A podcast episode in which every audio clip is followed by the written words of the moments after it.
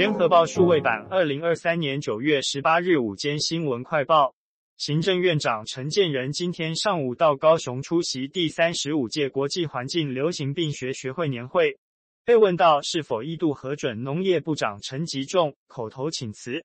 并未回答，仅向媒体微笑点头说早。进口蛋争议延烧。昨傍晚有媒体报道称，农业部长陈吉仲请辞获准，行政院第一时间未否认也未证实。四小时后才发新闻稿称，陈吉仲曾口头向行政院长陈建仁表达愿负起责任，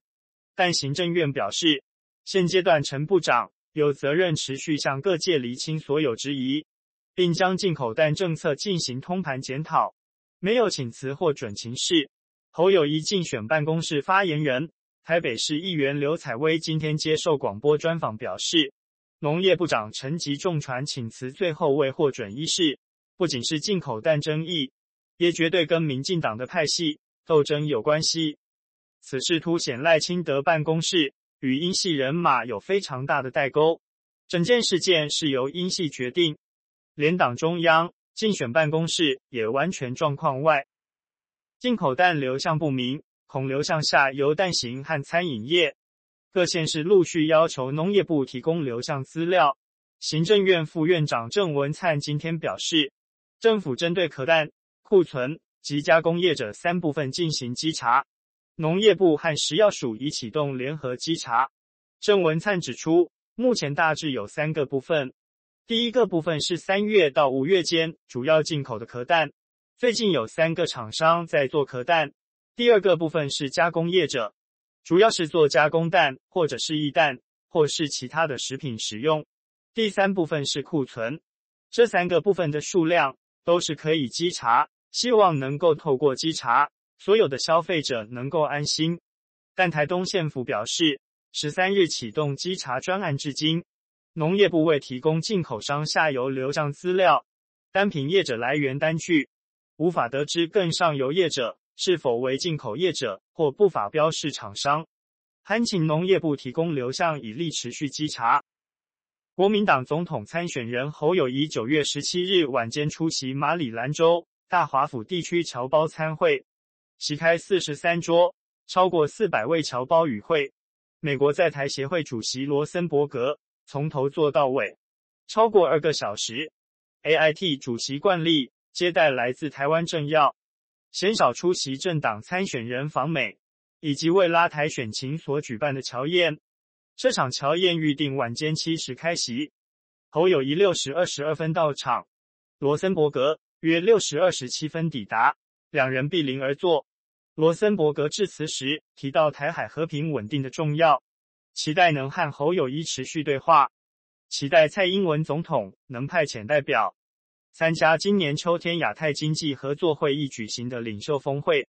国民党总统参选人侯友谊十七日下午抵达华府，第一个公开行程拜会以发扬国父孙中山先生精神为念的美金中华会馆。侯友谊以国父和中华民国呼吁团结，强调若未来的总统没处理好两岸议题，没有稳住台海安定的力量，对区域和平会带来很大伤害。也是美国不乐见的。美金中华会馆主席武义文表示，这次总统大选关乎于台湾全民福祉与前途，大家都希望和平和稳定的经济发展，祝福侯友宜高票当选，带领中华民国走入和平与幸福的康庄大道。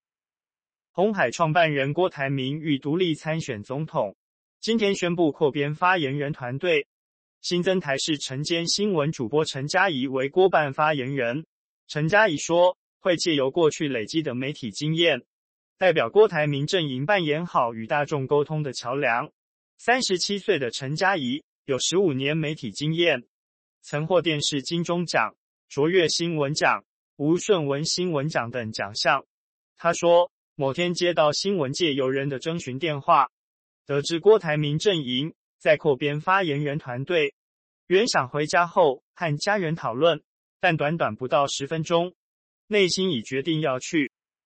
分红保单乱象起，金管会市警保诚人寿，从抽查保金贷通路乱卖，到已知保单需调整，却依旧在八月二十八日推出爱美心意让人误解的商品。据透露，金管会九月十二日第三度提点宝成，宝成才在当天下午五时紧急将爱美心外币终身寿险下架，成为仅开卖十六天的短命保单。金管会已紧盯宝成两大问题：一、通路招揽争议；二、分红保单设计。据透露，目前宝成仍售价上数张仍热卖的分红保单，也被金管会要求需全面改版。因数量不少，金管会允许分批调整，但热卖款得优先处理。今日午间快报由联合报记者欧阳良莹整理，语音合成技术由联金数位提供。